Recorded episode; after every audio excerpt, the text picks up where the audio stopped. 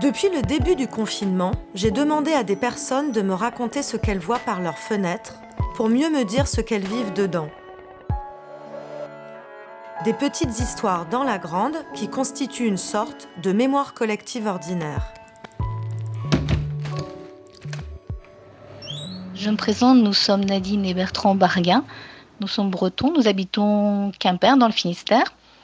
Nous sommes arrivés à Tahiti euh, le 17 février dernier, plus précisément sur euh, l'île de Rayatea, où nous sommes venus euh, rendre visite à mon beau-frère qui est enseignant dans une école d'hôtellerie. nous sommes arrivés à Tahiti via la compagnie French Bee. Depuis le 18 mars, celle-ci ne nous répond plus. depuis le 22 mars, les liaisons euh, qu'elles soient aériennes ou maritimes, sont suspendues. Notre plus gros problème est de rejoindre Papette. Nous avons besoin d'une dérogation euh, obtenue par le, Haut Commissariat.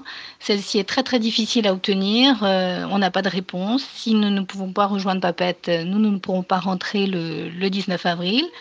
Voilà, le moral est en baisse. Euh, malgré euh, que nous sommes à Tahiti, il ne faut pas croire qu'un confinement euh, à Tahiti, c'est le paradis.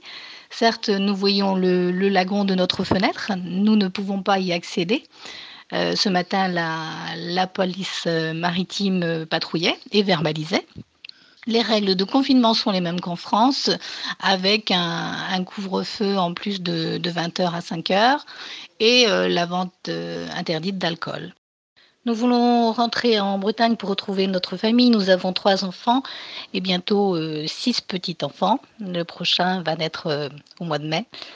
Euh, nos enfants sont inquiets, même si on ne pourra pas les, voir en rentrant, ils sont inquiets, très inquiets de nous savoir à 17 000 km de chez eux. Voilà, nous essayons de mettre tous les moyens en, en œuvre pour, pour rentrer chez nous. Nous voulons vraiment rentrer chez nous.